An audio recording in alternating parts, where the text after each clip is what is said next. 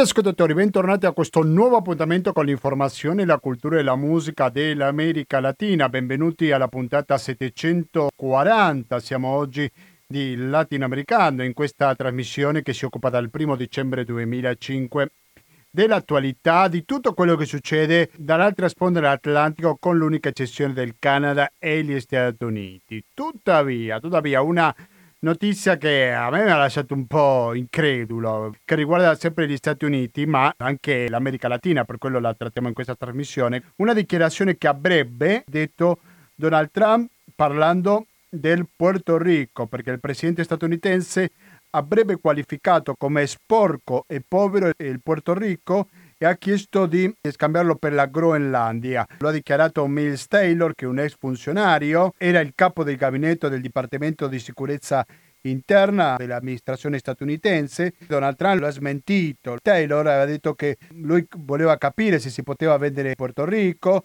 se poteva scambiarlo per la Groenlandia, perché secondo le sue parole Puerto Rico era un paese sporco e la gente era povera. Queste sono le dichiarazioni che avrebbe detto Donald Trump, mm, non sappiamo se sono vere naturalmente o meno, però in ogni caso non sarebbe da stupirsi più di tanto. Conoscendo le dichiarazioni molto polemiche da parte del presidente statunitense, non sarebbe una dichiarazione fuori dalla sua portata. Però questo non sarà il principale argomento di questa edizione latinoamericana perché andremo molto più a sud e andremo all'Argentina, alla fine del mondo, come direbbe Jorge Bergoglio. In Argentina, lo scorso lunedì, il 17 agosto, si è compiuto un anniversario della morte del Libertador, generale San Martín, che è un giorno di festa, un giorno molto patriottico per gli argentini, però anche si è svolto una manifestazione anti-quarantena, quindi contro le misure da parte del governo di Alberto Fernandez che ha preso per bloccare l'aumento dei colpiti dal coronavirus.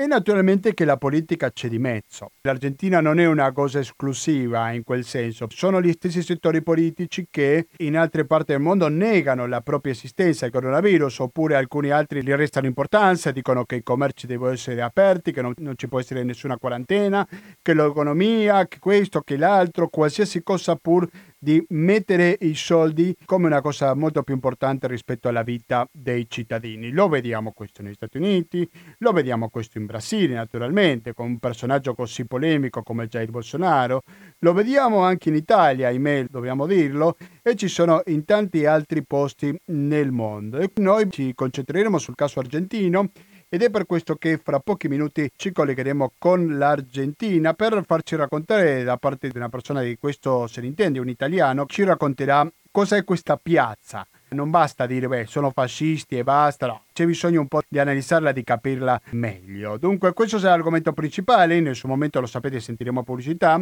E la causa è che abbiamo un conto corrente postale che è il 120 82 301 che abbiamo un RID bancario, un pago elettronico, questo non l'avete sentito nella sigla, come neanche avete sentito che c'è la possibilità di contribuire attraverso il 5 per 1000 a favore dell'associazione Amici di Radio Cooperativa. Oggi, siccome ci dedichiamo all'Argentina, sentiamo proprio il tango, no? anche se il tango per specifico è di Buenos Aires, sì? la musica ciudadana, quindi la musica cittadina, però noi parliamo di tutta l'Argentina. Oggi ci sta accompagnando musicalmente una band che si chiama Romantica Milonghera, perché hanno scelto dei tanghi di quella sponda, se vogliamo, più romantica, perché naturalmente che all'interno di Storia del Tango trovate tanghi che parlano della poesia in generale, dell'amore, ma anche parla dei problemi sociali, di storia, ci sono tanti vertienti, no? secondo in quale epoca, secondo quale autore dei tanghi troviamo una caratteristica piuttosto che l'altra. Adesso sentiamo Poema, che è uno dei miei tanghi preferiti. Rimanete all'ascolto della cooperativa, fra poco torniamo con la diretta.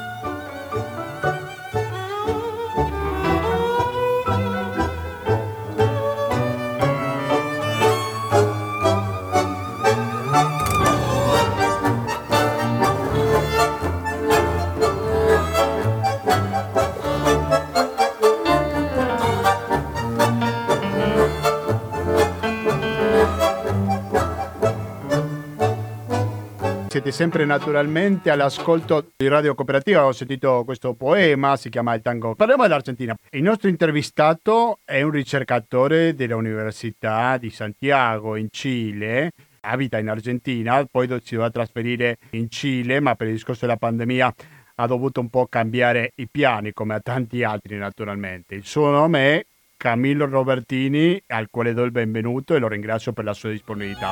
Camillo, come stai?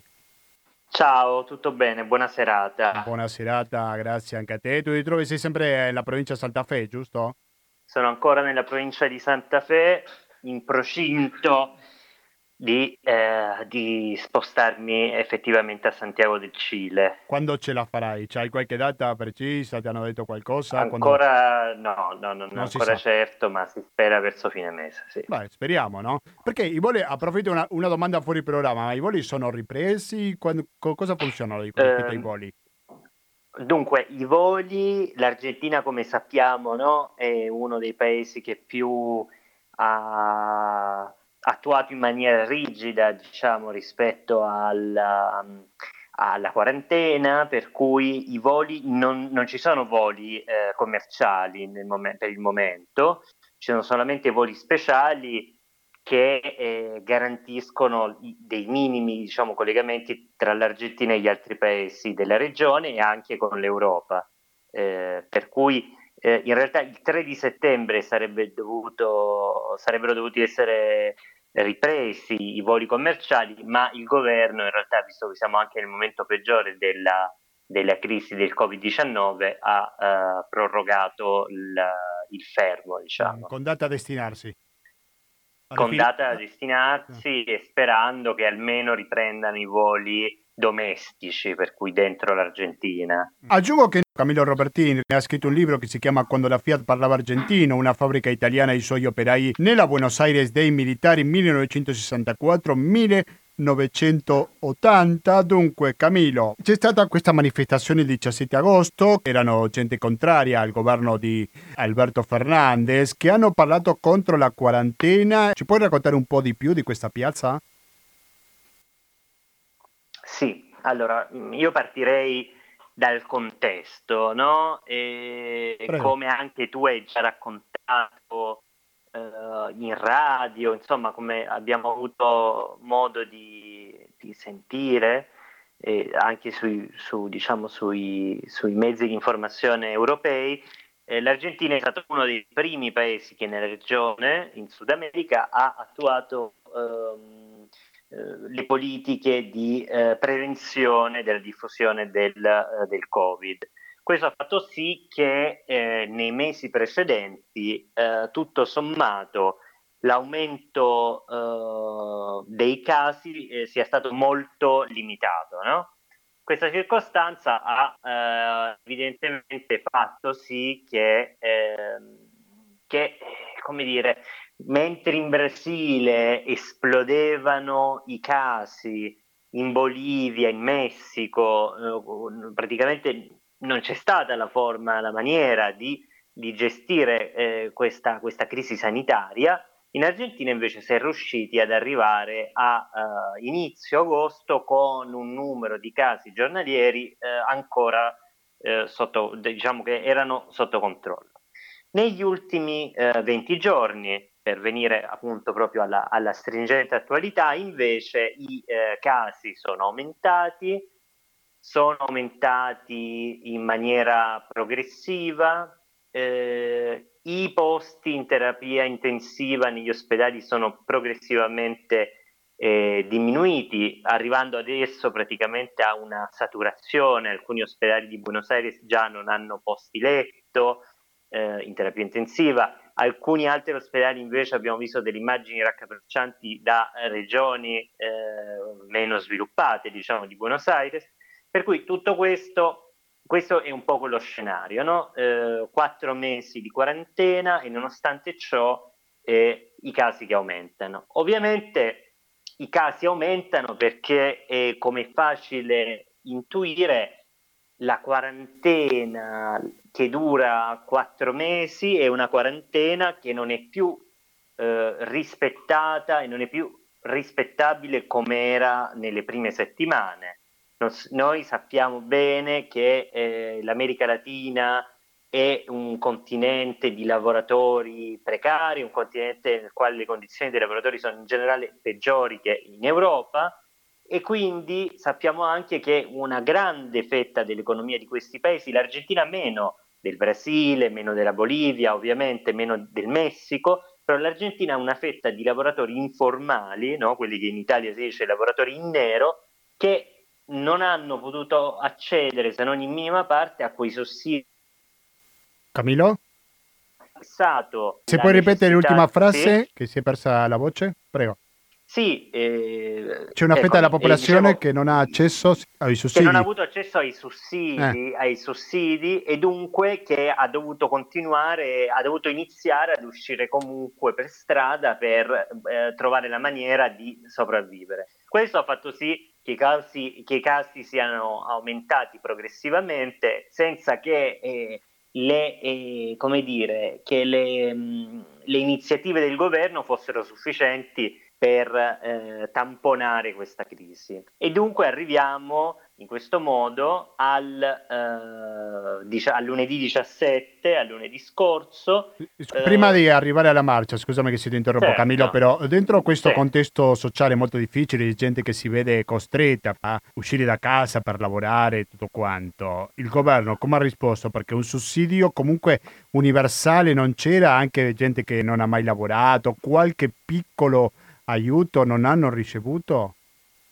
Sì, il governo dal, dal canto proprio nella situazione attuale, nella quale il governo ha dovuto iniziare a, pagare, a ripagare eh, il debito contratto da eh, Maurizio Macri in condizioni economiche assolutamente svantaggiose, il governo ha fatto quel che ha potuto, però evidentemente i sussidi di cui si sta parlando in, che sono stati dati qui in Argentina non coprono se non in minima misura quelle che sono le necessità eh, diciamo per poter avere accesso a, uh, al paniere dei beni. Per cui eh, come dire il governo ha, ci ha provato con i settori popolari, con i settori medi, eh, aiutando anche le imprese a eh, pagare i ehm, gli stipendi a quei dipendenti che comunque non vanno al lavoro, eh, pur in assenza di istituti come la eh, cassa integrazione, di cui sapp-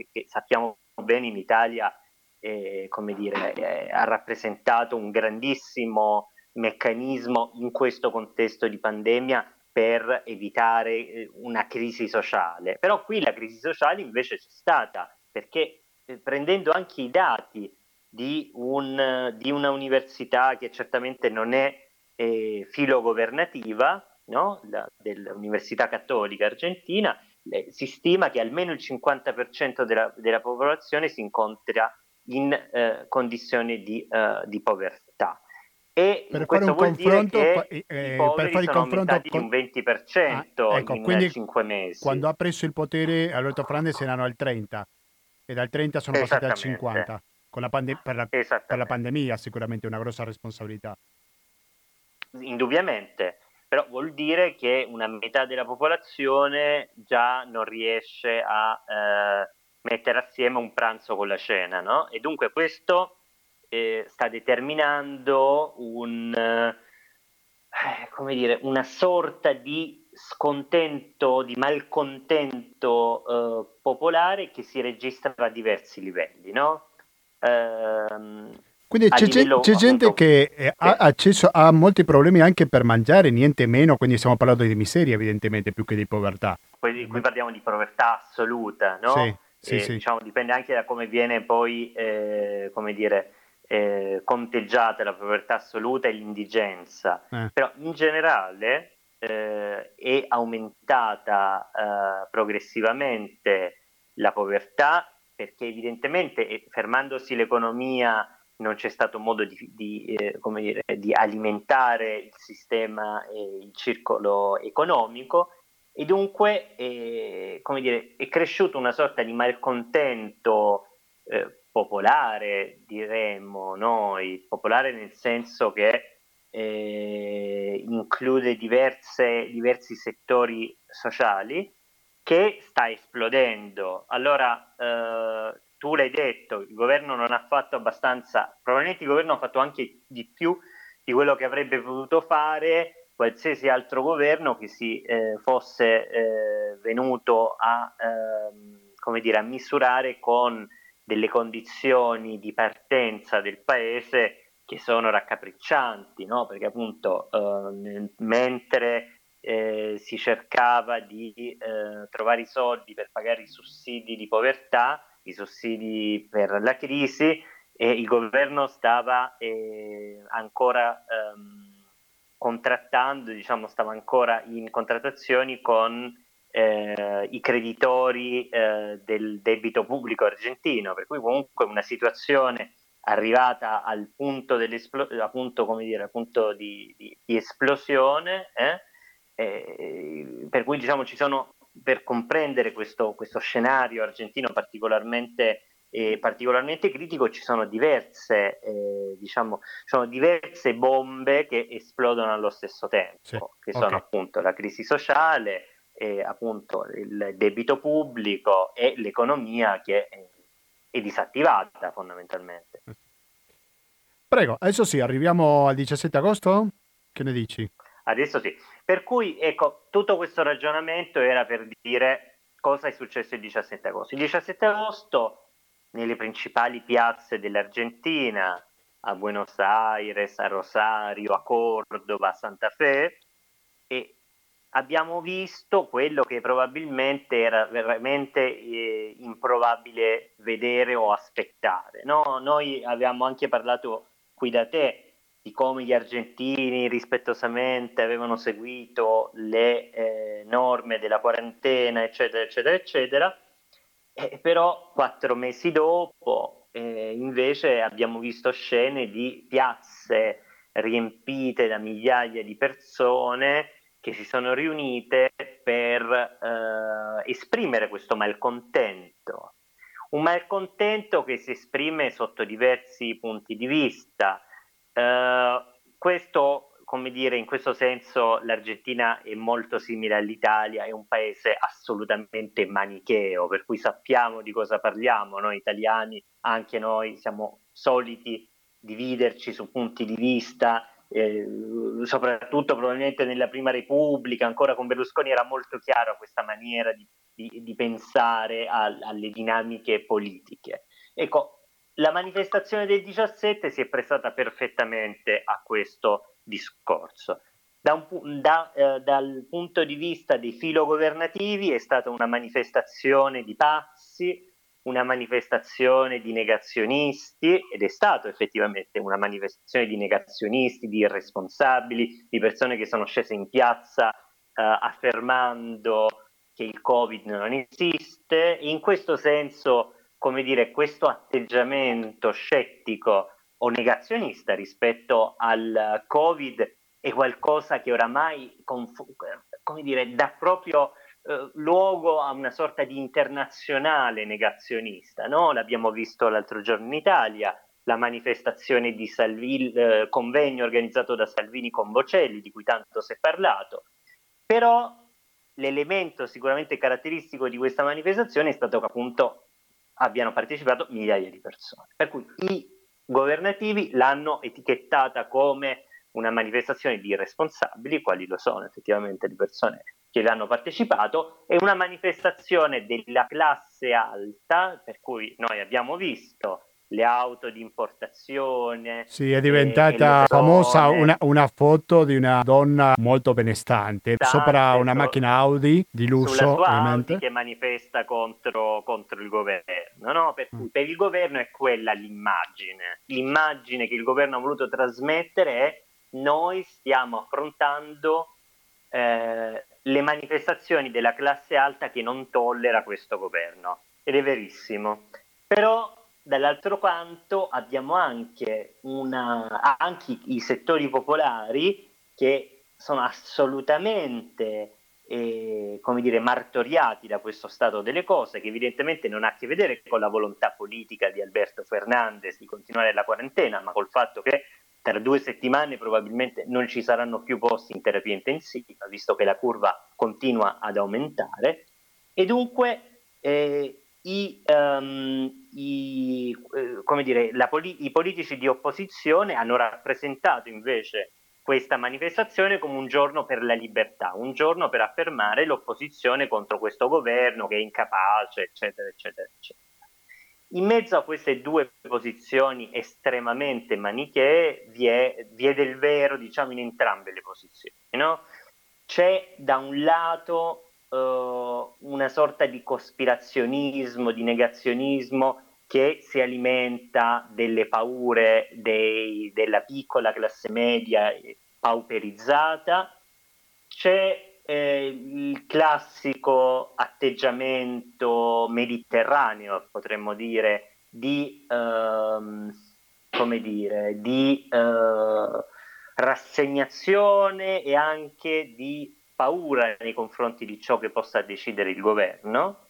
E poi vi è anche una componente probabilmente minoritaria di, eh, di persone, di avventurieri della politica, un poco come lo abbiamo potuto vedere nella rapida parabola eh, di Pappalardo in Italia, di persone che sperano di sfruttare la, quarante- la quarantena e la, dire, l'opposizione alla quarantena come, eh, se, eh, come un, un, trampolino politico. No? Per cui la manifestazione del 17 io la, la, dire, la leggo in questa maniera, a più dimensioni. Eh, il, dato, il dato interessante in tutto questo però è uno ed è un dato prettamente politico, cioè una manifestazione di, eh, di persone assolutamente, eh, assolutamente prive di un'idea chiara di quello che volessero. No? Abbiamo sentito slogan che andavano dalla, dalla, difesa della libertà della Costituzione, l'anticomunismo, la difesa della proprietà privata, eccetera, eccetera, eccetera. E, come dire, di fronte a, questo, uh, a questa amalgama poco chiara eh, di, di, di, diversi concetti, di diverse idee, di diversi, di diversi slogan, e c'è stata la, la, una presa di posizione politica molto chiara e veramente sorprendente dal mio punto di vista di Maurizio Macri, dunque del principale oppositore, l'ex presidente dell'Argentina, il principale oppositore al, alla, dell'attuale esecutivo, che, ha, che appunto come, come, il governo ha eh, con, con piacere detto, che dalla sua spiaggia della Costa Azzurra o dalla Svizzera, non ricordo adesso in, in quale paese stesse eh, villeggiando, ha appoggiato questa manifestazione. Allora questo è il punto che a me pare il punto politico anche più interessante da, uh, da prendere in considerazione. Cioè, qui c'è un evidente processo di bolsonara- bolsonarizzazione della destra argentina, di quella destra liberale, di quella destra delle imprese, di quella destra che difende o difenderebbe la divisione dei poteri che però di fronte ad uno scenario politico nel quale tutti consideravano tutto sommato accettabile eh, quello che stava facendo Alberto Fernandez, non gli resta che la carta della, del covid scetticismo, dell'opposizione alle linee guida dettate dai medici e dunque eh, il liberale equilibrato, il eh, assolutamente eh, europeo Maurizio Macri abbraccia mortalmente, diremmo noi, questa piazza rabbiosa che, eh, come dire, si avvicina molto di più di quello che la destra argentina voglia dire a quel populismo latinoamericano che per anni ci è stato detto essere la peggiore delle malattie della sinistra latinoamericana, però la manifestazione del 17 invece ci insegna che eh, siamo di fronte a una trasformazione, al dire, al, al dire il vero, allarmante di, di questa destra liberale. Tu dici giustamente Camillo Robertini, ricercatore, la destra liberale, ma quanto conta il nazionalismo in tutto questo? Perché al di là che il 17 agosto è una giornata patria per gli argentini, perché si ricorda la morte del libertador San Martín, c'erano tantissime bandiere argentine, quindi il fattore nazionalista conta qualcosa in tutto questo movimento? Il, il fattore nazionalista conta sempre nelle vicende politiche argentine, no? Non c'è movimento politico, non c'è politico, non c'è peronista, antiperonista che non si definisca anche patriota o nazionalista, no? per cui evidentemente nella piazza la presenza delle bandiere eh, celesti e bianche è, è, come dire, è, è, quasi un elemento di fondo, direi. Eh, non c'è nella piazza un sentimento nazionalista davanti ad un governo che invece eh, si presenta come eh, un governo um, non nazionale. No? In questo senso no, direi che non, non c'è una, un discrimine forte. Dal proprio punto di vista, diciamo, la destra argentina, quella che ha governato fino a, uh, all'anno scorso, no? la, insomma, il governo di Maurizio Macri, era certamente un governo liberale, nel senso che probabilmente il nazionalismo non è stato è stato uno degli elementi più criticati, l'assenza di nazionalismo nel nella presidenza di Macri, no? per, se, eh, insomma, gli ascoltatori eh, più assidui ovviamente hanno chiaro questo quadro, ma chi, no, chi, non, chi non, è così assiduo non, forse non c'era chiaro, però la questione per esempio della sovranità sulle isole Falkland, Malvinas e sulle isole dell'Atlantico del Sud che sono ancora detenute dall'Inghilterra è una questione sulla quale tutti sono d'accordo, cioè sul fatto che debbano tornare all'Argentina e Macri effettivamente è sempre stato criticato per la sua eh, eh, un poco, eh, eh poco, il suo poco interesse su questo tema. Però nella piazza uh, dell'altro giorno, appunto, uh, come dire, la, la, come dire, il ricordo de, de, del Libertador di San Martín, no? Uh, era eh, l'espediente, era lo sfondo sul quale in realtà poi si sono sviluppati eh, tre grandi problemi. No? Il primo è il problema economico, cioè chi ha una piccola eh, o media impresa che non riesce ad andare avanti, per cui o si apre al rischio di eh, far ammalare tutti o si chiude, c'è eh, la classe alta eh, che è assolutamente, eh, come dire, eh, assolutamente ehm, ehm, come dire, critica e assolutamente eh, eh, critica, sì, nei confronti di queste politiche sociali che vedono soprattutto nei settori popolari, eh, come dire, ricevere i settori popolari ricevere i sussidi dello Stato e, e poi vi è appunto questo elemento eh, della destra, dell'opposizione, della, dell'alleanza Cambiemos che eh, anche guardando alle elezioni dell'anno prossimo, che saranno quelle di mezzo termine, deve trovare degli argomenti convincenti per dire che effettivamente quello di Alberto è stato un governo o è un governo eh, assolutamente eh, incapace, no? Perché noi invece abbiamo visto, ma come dire, anche in questo caso l'Italia eh, ci ha insegnato molto da questo punto di vista. Chi è al governo durante la, quarantena, addirittura Bolsonaro, no? leggiamo nelle notizie d'oggi, cresce nei sondaggi perché ha un blindaggio mediatico, perché è in televisione tutti i giorni, perché siamo in una situazione, si è detto, la guerra, la non guerra, però in una situazione comunque straordinaria rispetto, non lo so, a, alla generazione dei nostri nonni, a chi ha fatto l'ultima guerra mondiale, per cui questa straordinarietà fa sì che eh, l'elettorato, al di là di come la pensi, eh, eh, si avvicini al governo di turno. E per cui, eh, come dire, di fronte a questo governo che comunque con, riesce a macinare consensi, l'unica possibilità che è irres- assolutamente irresponsabile che ha colto la destra argentina è stata quella di abbracciare la causa del negazionismo, per cui il nuovo ordine mondiale, eh, per cui Bill Gates, per cui i vaccini che sarebbero una forma per controllare i corpi delle persone, il 5G che sta facendo ammalare le persone, ma del resto questo scenario che appunto, come ho detto prima, è oramai internazionale, è stato così chiaro anche per esempio nella, in altri paesi della regione. No? Sappiamo che in Bolivia dopo, che, dopo, dopo, le prime settimane di morti per Covid sono state assaltate le antenne radio, no? E che in Brasile eh, i santoni cercano di curare, per cui come dire c'è un, un processo di scollamento de, anche dei settori popolari, perché sarebbe, sarebbe anche fin troppo facile pensare a queste manifestazioni come semplicemente il revancismo delle classi alte contro le classi popolari. No? È troppo lungo la storia e le dinamiche latinoamericane sono state lette così, generando grandi confusioni. Però c'è anche appunto questo scetticismo che proprio sorge nei settori popolari, che bene o male sono quelli che sempre soffrono le crisi.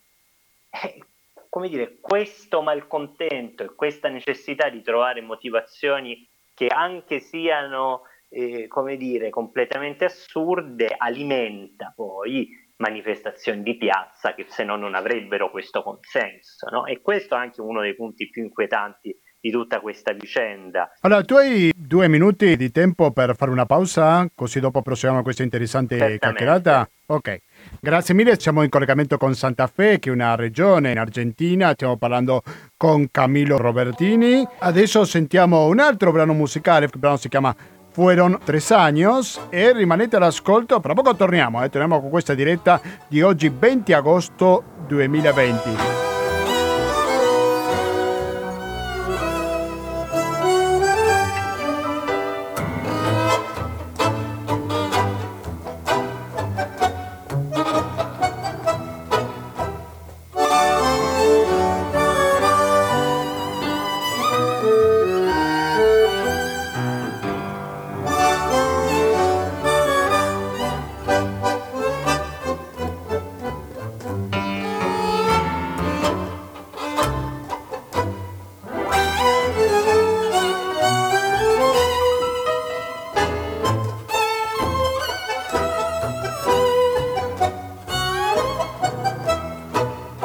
19.58 minuti, siamo sempre in diretta, oggi 20 agosto 2020 sulle frequenze radio cooperativa, quindi 92.7 MHz per il Veneto in genere, www.radiocooperativa.org per ascoltarci dovunque siate, compreso l'Argentina, da dove ci sta ascoltando il ricercatore, nonché autore del libro Quando la Fiat parlava argentino, una fabbrica italiana ai suoi operai nella Buenos Aires dei militari anno 1964 fino al 1980, pubblicato da Le Monnier. Camillo Robertini, volevo chiederti se si può fare un parallelismo fra quello che sta succedendo in Argentina, che lo vedi te con i tuoi occhi, e quello che sta succedendo, che è successo per esempio in Italia con il generale Pappalardo, ricordiamo la manifestazione che ha avuto luogo credo che a maggio, non so, correggimi se mi sbaglio la data, però in quel periodo contro la quarantena e altri settori magari più legati alla destra in altre parti del mondo.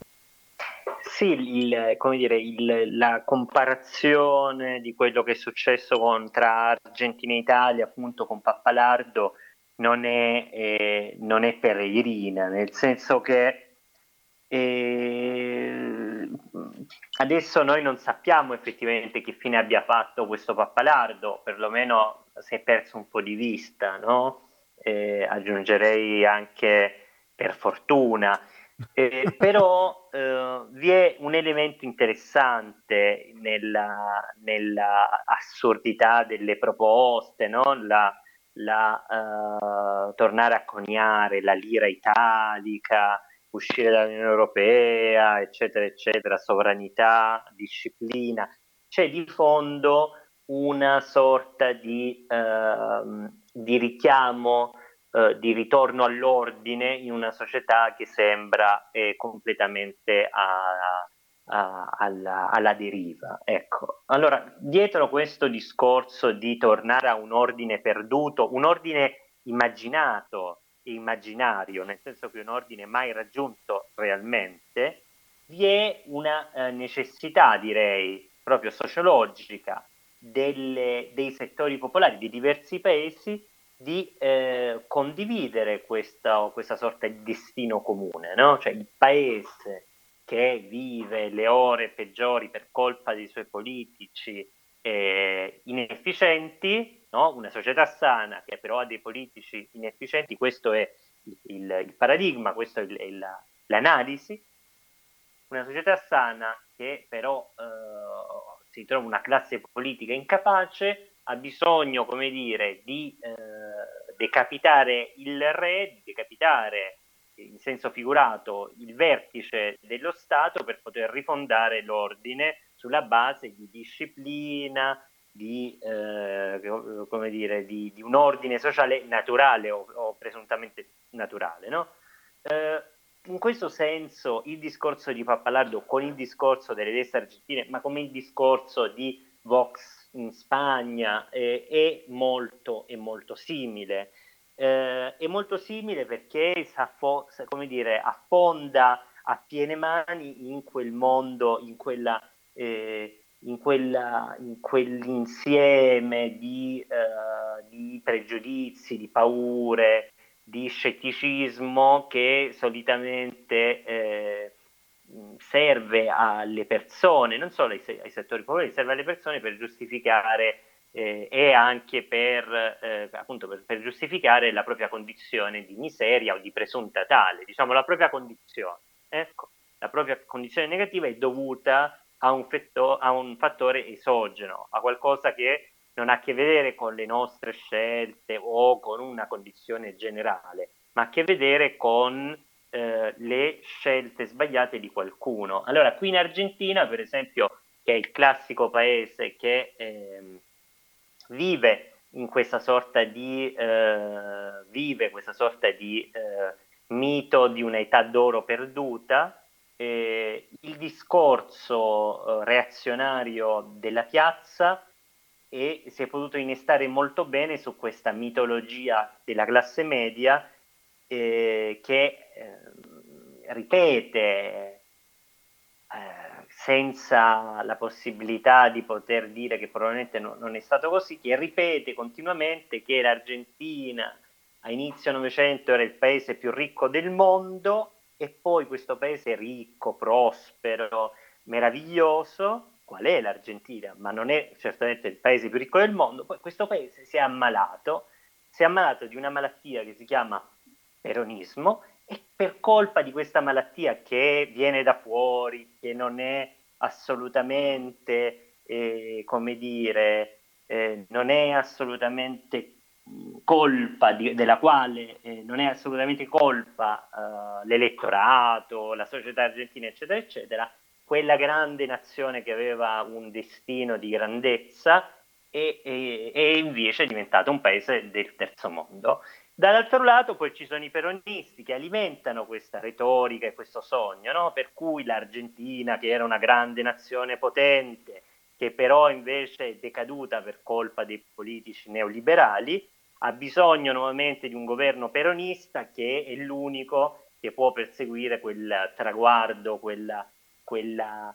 quel destino di grandezza, per così dire, che solo un governo nazionale e popolare gli può dare. No? In mezzo a questa grande epica poi c'è invece una storia molto più banale, una storia molto più piccola, per così dire, che è la storia di un paese che nel contesto di questa crisi ha cercato e cerca di eh, sopravvivere propri, con le proprie risorse in una sfida che è globale, è una sfida che ci ha insegnato quella del Covid, l'Unione Europea, che la collaborazione tra paesi è fondamentale per, eh, per eh, superare il, la crisi. E in questo continente eh, questa lezione è ancora più dura proprio perché sappiamo che dalla fine dei governi riformisti di centrosinistra o di sinistra di inizio 2000 e lo smantellamento del Mercosur, attualmente l'Argentina, il Cile, il Paraguay, l'Uruguay, il Brasile il,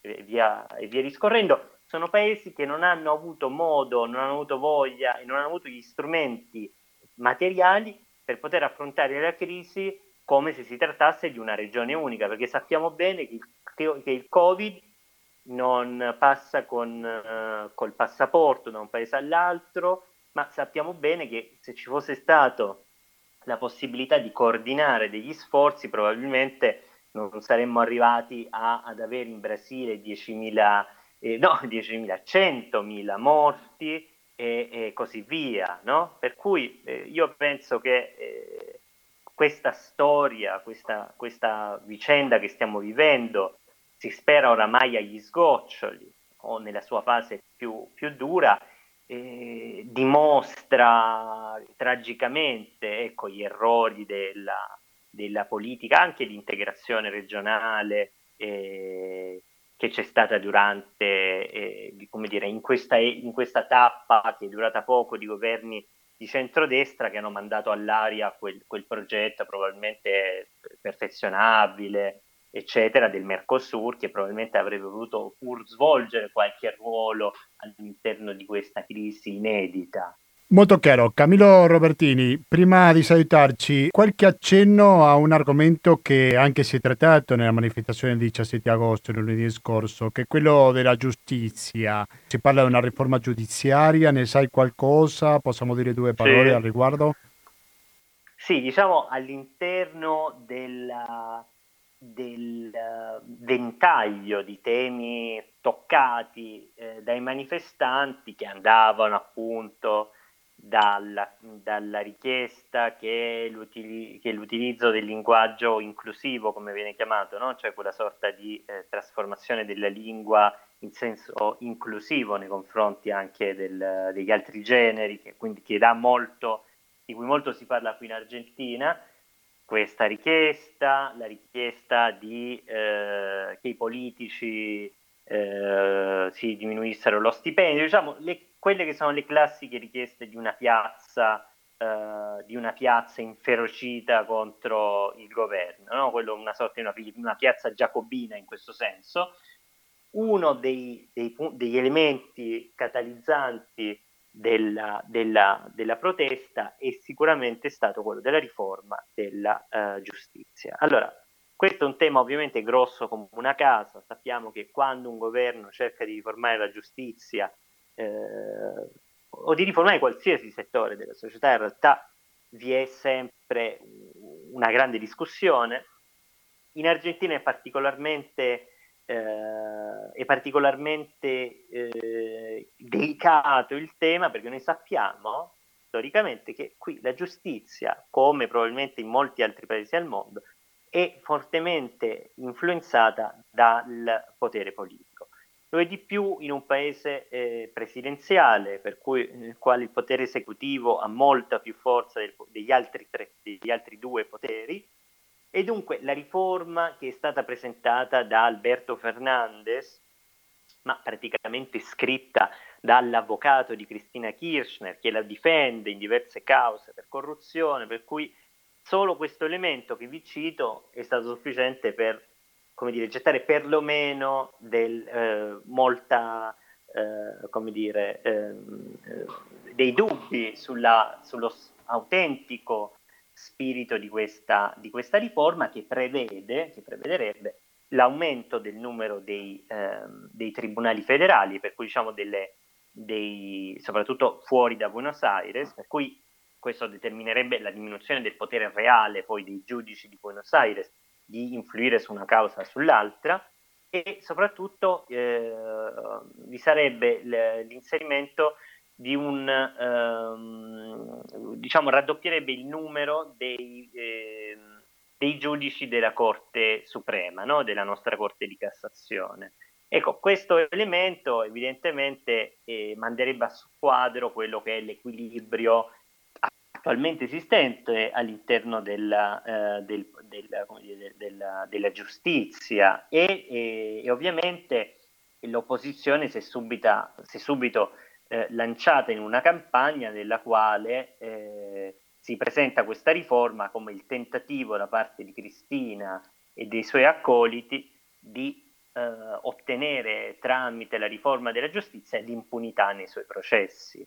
Allora, da un, punto di vista, eh, da un punto di vista oggettivo non si può dire che sia eh, questo l'obiettivo della riforma. Di certo eh, quello che cerca di fare il governo è di diminuire il potere dei giudici, del singolo giudice e di eh, creare un sistema eh, meno dipendente dal potere politico di turno, perché qui sappiamo, e l'Argentina ne è un esempio, ma ne è un esempio ancora più evidente il Brasile, qui sappiamo che il governante di turno, il governante di turno eh, selezionando i giudici, scegliendo le cause, eccetera, è capace di mandare in galera il governante precedente. Per cui in questo scenario nel quale Dilma eh, Russell è stata, eh, ha subito un impeachment nel quale il giudice Moro, eh, animato inizialmente, o perlomeno così dichiarava, animato da buoni da buoni eh, sentimenti, ha mandato in galera Lula e poi sappiamo che Moro probabilmente si presenterà alle prossime elezioni, per cui questo problema, che è un problema universale, diciamo da Montesquieu in avanti, si pone il problema del rapporto tra la giustizia e il potere esecutivo, nel momento in cui si separano, e qui in America Latina evidentemente è un problema ancora più forte di fronte a una istituzionalità che è vacillante, di fronte allo Stato che non è forte, eh, come dire, il governo di turno ha sempre molta eh, autonomia, molta capacità di, eh, di trasformare e di sfruttare in senso politico le sentenze dei giudici. Per cui, come dire, la riforma si presta di per sé a essere contestata in piazza. Bisognerebbe capire invece da un punto di vista giuridico quali saranno gli effetti reali, una volta che ovviamente passi per le emendazioni che verranno fatte nella Camera dei Deputati e nel Senato della Repubblica. Sì, benissimo. Una riforma che la seguiremo qui dal latinoamericano. Ringrazio moltissimo veramente Camilo Robertini, ricercatore.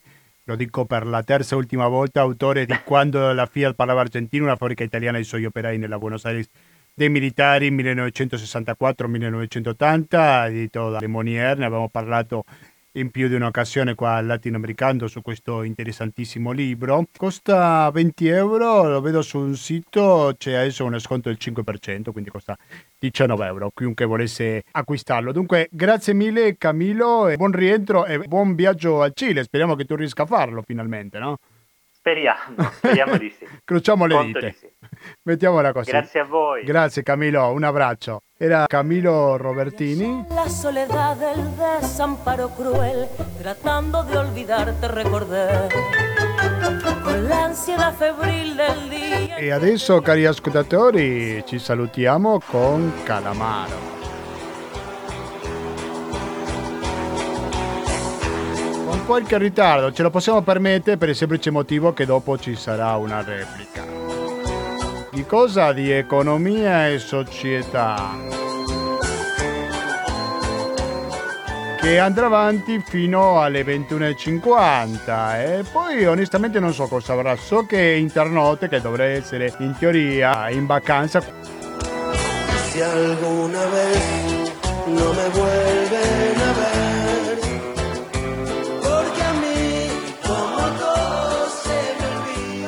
Invece proviamo a esserci sempre. Siamo stati domenica scorsa in diretta con lo speciale Gustavo Claro, siamo adesso con Latinoamericano, giovedì scorso, questo giovedì, oggi e anche se tutto va bene giovedì prossimo, che probabilmente ci dedicheremo all'Ecuador dove ci sono importanti novità per quanto riguardano le candidature, perché vi ricordate di Rafael Correa, l'ex presidente dell'Ecuador, diventato uno dei leader della sinistra in America Latina. Dunque, lui si ripresenterà all'elezione ma come vicepresidente. Un po' come Cristina Franechini, una ex presidente argentina che si ripresenta come vicepresidente, ha vinto e per quello è la vice attuale di Alberto Fernandez.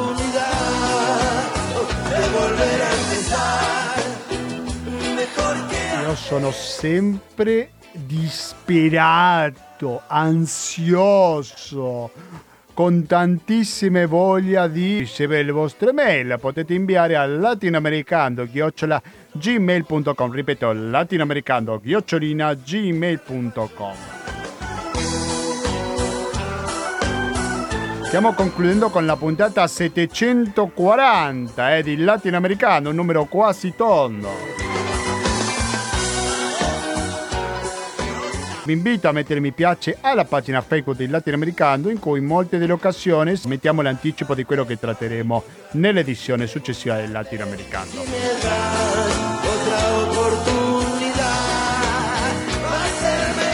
120 82 301 il conto corrente postale, il RID bancario, il pago elettronico, il contributo con l'associazione Amici Radio Cooperativa sono i metodi per aiutarci a sopravvivere.